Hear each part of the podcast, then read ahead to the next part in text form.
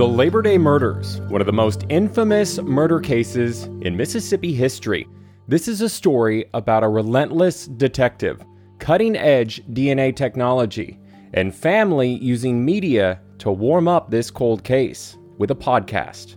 As I have been an adult, I, I just thought about this story over and over that it got to this fever pitch where I wanted to see if I could find some answers out on my own. That's Jason B. Jones, step grandson of Betty Jones, one of the two murder victims in this case.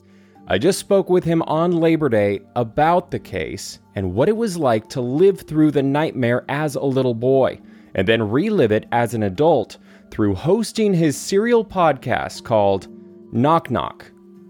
I would say, even to the point of doing this podcast, I hadn't learned everything that had happened that night. And um, it's uh, when, when I found out everything, it, it, it is really the fuel of nightmares to what happened to Betty and Kathryn. What Jason has to say, heart wrenching, and how he describes Kathryn and Betty, just the nicest ladies. Now, before we dive into the case, I want to let you know that the content is for mature audiences and still might not be for everyone.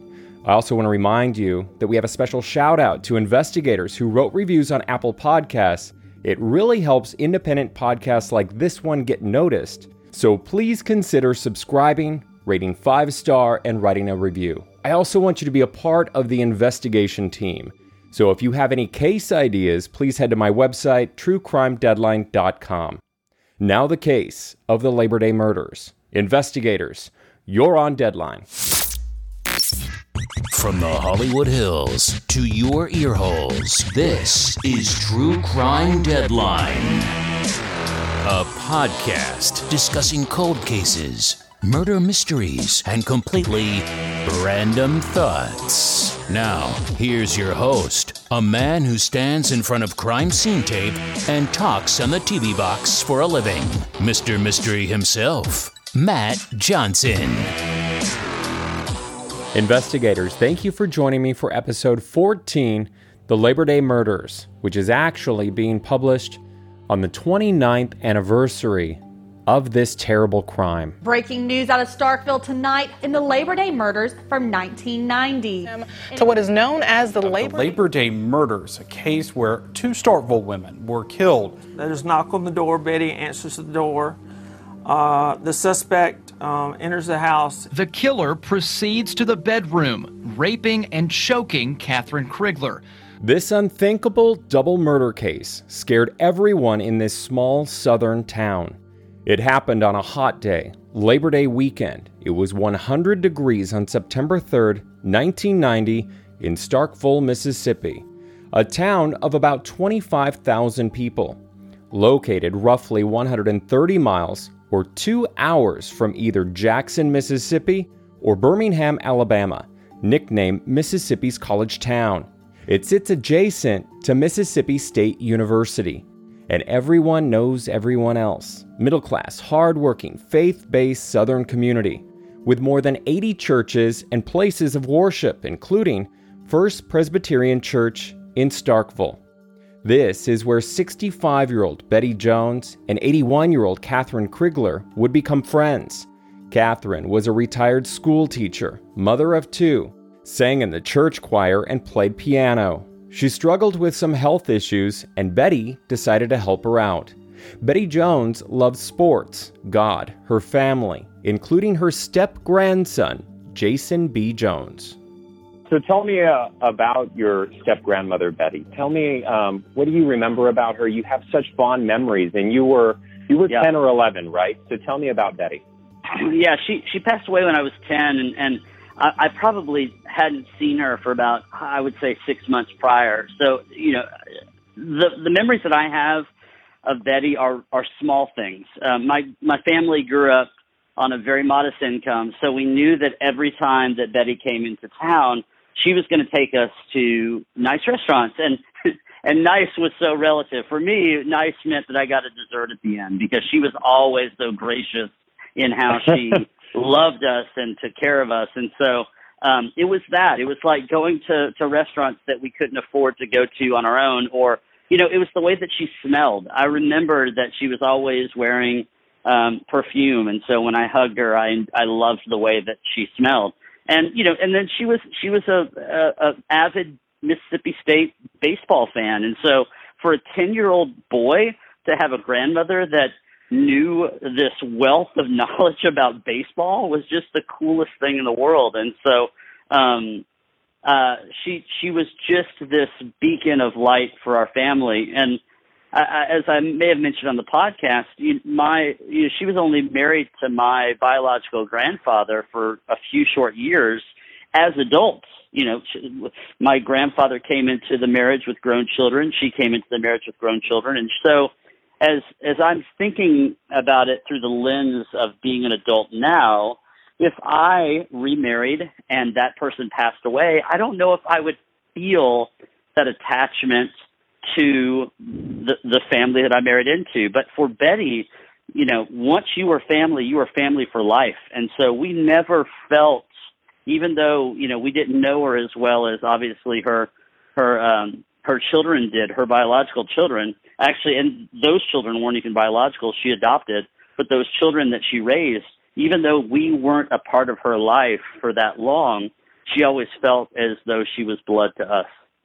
And she was also the team mom, so she was also Yeah. a mom or a grandmother to so many other people. Yeah, that was just the way she was. I mean, she she just uh, as I've spent time uh, hearing stories about her and learning more about her life, is that she just was someone who uh, gave until she had nothing left to give. I mean, she gave to you know her family, to her step family. She gave to uh, the Presbyterian church that she went to. Uh, she served as a deaconess there and was constantly involved in raising you know money and serving people and helping out in any way she could. And then also she was a diehard Mississippi State baseball fan, so much so that she served as this team mom. So like there are you know these these players who are you know uh, all stars like Will Clark and Rafael Palmeiro thought of her as an extended mom uh, when they were there in Starkville. Okay, and then she also loved to help other people, and she was an active member of the church, from what I understand. And that Yeah. brings us to you know her helping Kathryn and putting Yeah. her there that night. So talk to me about why she was there. Yeah, so uh, Kathryn Crigler was 81 years old. Uh, she was um, uh, had many physical ailments to her, some of which was she had had a double mastectomy. She was an amputee. She was confined to a wheelchair, and she had, you know, she had when you're when you've had that much happen and you're at her age, she was just not in in good health. So. Um, her the proximity of her house was literally right behind the Presbyterian church. And so she would, you know, she was very active and very involved in the Presbyterian church from before she was uh, an amputee to even, you know, well afterwards. And so the church was always helping her. She was homebound. And Betty, uh, being a part of that church leadership and also just being who she was as a friend of Kathryn, um, was there that night to just help her out and keep her company. Uh, I believe she had been there a couple of nights. I'm, I'm very close with the Crigler family, and so as we put the pieces together, uh, she was there for a couple of nights helping out uh, Kathryn, and um, it was really a situation of the, the wrong place at the wrong time. On Monday night, September 3rd, 1990, Labor Day weekend was just wrapping up. Police say the two had just finished dinner. They had both taken baths and were about ready to watch a baseball game on TV when the killer started knocking on the door. Betty answered the door. The monster forced his way in and stabbed Betty. According to police, he slit her throat. She died at the front door. Kathryn was still in her bedroom and helpless in a wheelchair at the time. Police say she came out of her room when she heard the noise and came face to face with the suspect who was covered in blood. He forced her back into her room, where he brutally raped her, strangled her, and left her for dead. She had a broken hip and fractured ribs. The suspect slowly walked out of the home, locking the front door behind him. Police say Kathryn grabbed a pillow from the bed and used it to slide across the floor into the kitchen, where she pulled down the old rotary phone off the wall and begged the operator on the other end to dial 911. When police arrived, the door was locked. No one around, no one answering the door. Officers broke a window to get inside, and that's when they discovered a gruesome scene. One detective told reporters that the crime scene was worse than anything Jack the Ripper ever did. Betty was dead on the floor, lying in a pool of her blood. The baseball game still playing on TV. Kathryn was rushed to a nearby hospital, where a full rape kit was taken and sealed. In November, two months later, Kathryn died at a nursing home, and her killer thought he got away with it but she was alive long enough and alert long enough to give detectives a description. Here it is. She described the suspect as a young man with short, spiky hair or a crew cut, light brown or blonde hair, and blue eyes, with possibly a suntan. Police were able to make a sketch, and at the scene, detectives collected some evidence, including fingerprints, hair, blood, and cigarettes Police were investigating around the clock. Tips were coming in from the small town community, including one about an unknown person in the area around at the time.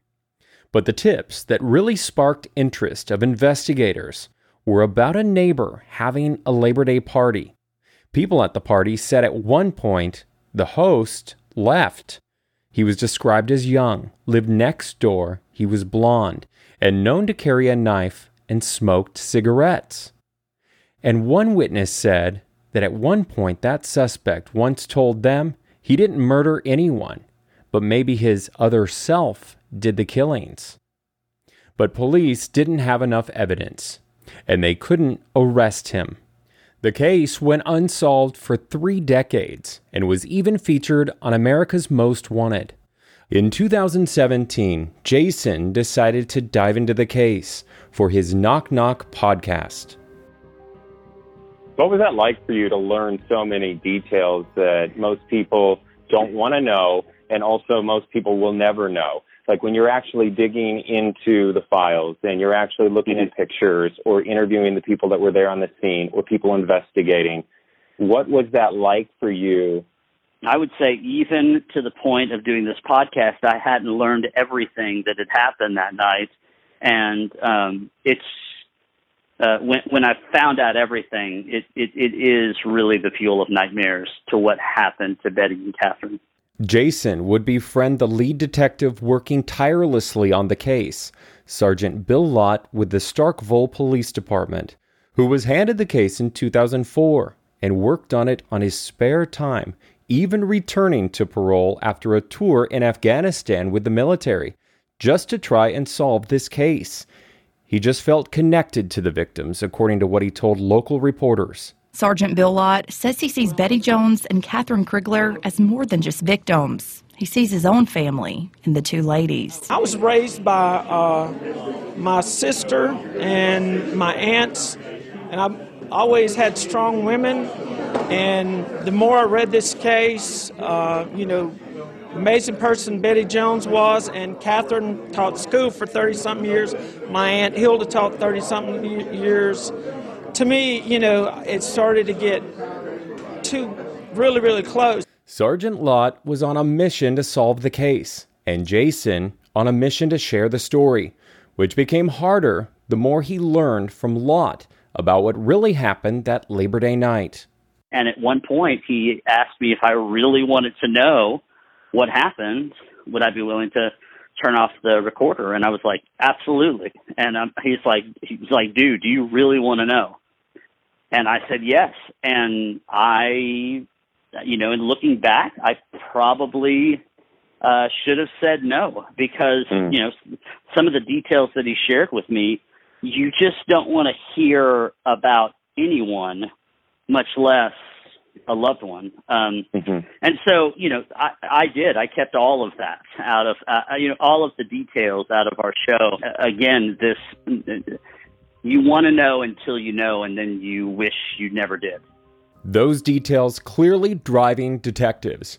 In 2005, while looking for new ideas on the internet, Sergeant Lott had a light bulb moment. He remembered they had DNA evidence in the case, semen collected in a rape kit, enough to produce a full DNA profile. First, they tested the DNA to the suspect, the young neighbor who said those weird things and carried a knife and smoked the cigarettes. He was not a match. They tested 60 other possible suspects, no match, and no match in CODIS. So detectives turned to Parabon Nanolabs, a company based in Virginia and has helped solve dozens of cases. They had a new way of making a composite sketch of the suspect using the dominant variables of someone's DNA hair and eye color, skin color, body shape. Then, on the 28th anniversary of the Labor Day murders, Parabon sent back two composites. The first, what the suspect may have looked like back in 1990, and the second, what he might look like today. But still, no leads and no arrest. Then the science changes, and genetic genealogists upload the suspect's DNA to a genealogy website to try to find family members, to build a family tree, and give detectives a name. The same idea that led to the arrest of Joseph James DeAngelo, the suspect in the Golden State Killer case.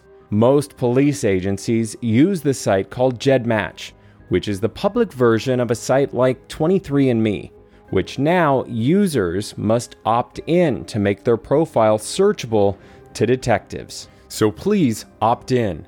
Will Parabon gets back to Sergeant Lott with a name 51 year old Michael Wayne DeVaughn, father of three, a construction worker, twice divorced. He did not have a criminal history, but was in jail on new drug charges, and he was a smoker.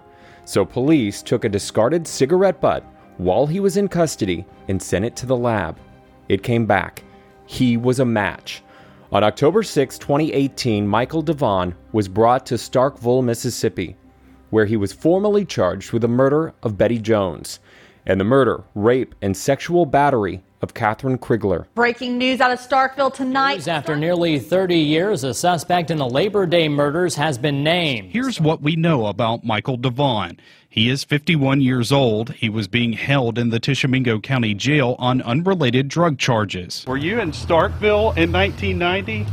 On Labor Day? If DeVaughn is responsible for these crimes, he would have been 23 years old at the time. In January 2019, he pleaded not guilty. We should note he is not convicted, but waiting trial. Have you spoken to the suspect that was arrested?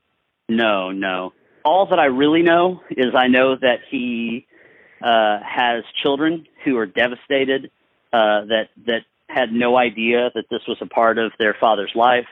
Um, I know that he has photos uh, online in front of you know Confederate flags, and um, you you could you know I, the feeling that I had as I just started to find out a little bit of information with, about him was just that I was I was sad that his life led him to the choices that he made, and because if if he would have known Betty or Kathryn, I, Betty and Kathryn were the type of people um, that would have uh, that would have really cared for someone like like Michael and and wanted him to do better with his life.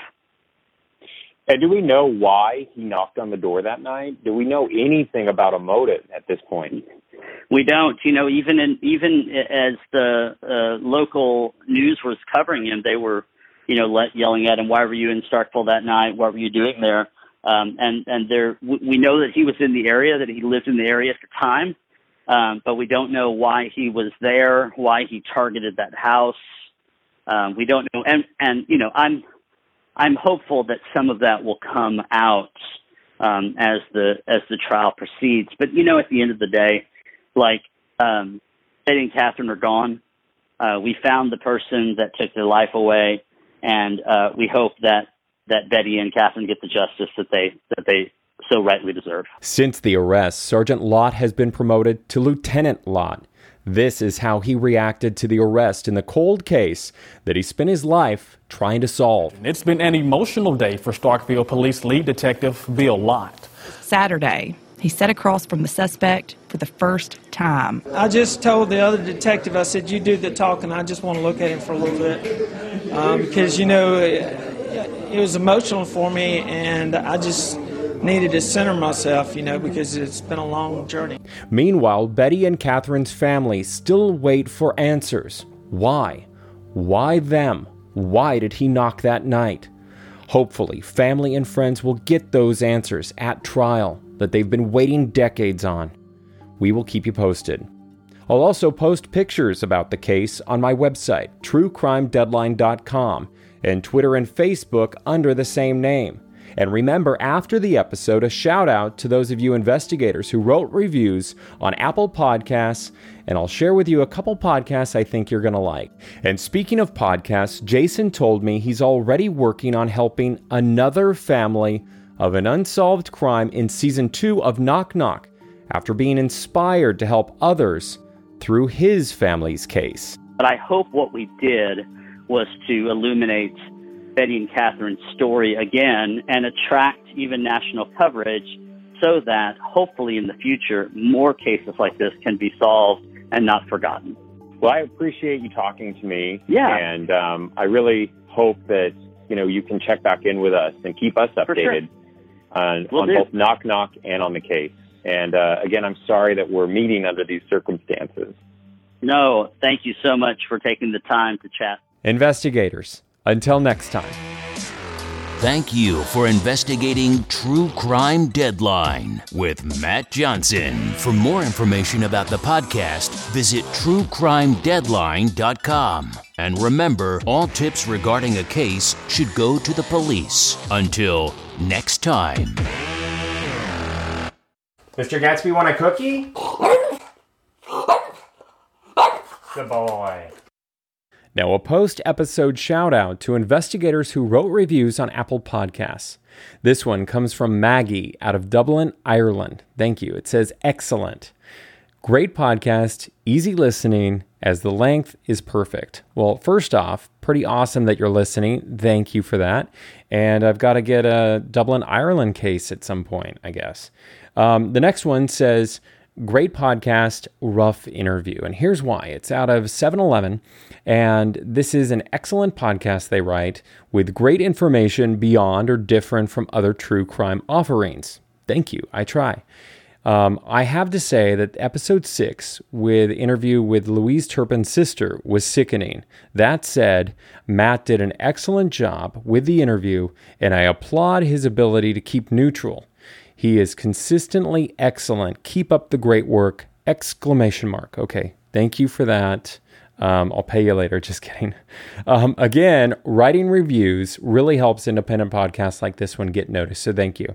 It's easy, it's free. Hit five star, subscribe, tell a friend, and write a review and include your real name. And if you're a podcaster, um, I want to include your podcast, give you a proper shout out. Now, speaking of shout outs, I'm excited to tell you about two true crime podcasts I just found. They're called the Unseen podcast, and Crime Lines. So let's start with that one. Crime Lines is a podcast hosted by Charlie, who walks you through the crime, the event, and tries to help figure out why it happened in the first place. Take a listen. Hey there, Charlie here. You might recognize my voice from the true crime show Insight, RIP. I've rebranded the show as a solo show now, and it's called Crime Lines. I will walk you through the events of the crime, any trial that occurred, and the aftermath. Recent Crime Lines episodes include the Jack family, missing 30 years from British Columbia, Abraham Shakespeare, a man who won the Florida lottery and lost his life, and Janet Moses, a young woman who died in a makutu lifting ceremony in New Zealand. And if you miss Insight, don't worry. The old episodes are still available on the Crime Lines feed, ready for you to binge. So go subscribe to Crime Lines on Apple Podcasts, Spotify, or wherever you listen to podcasts. And you can find them and us on Apple Podcasts, Stitcher, Spotify, Google Play, basically anywhere where you binge. Now, the second podcast is called The Unseen, a podcast dedicated to UK missing people and unresolved cases. Check it out.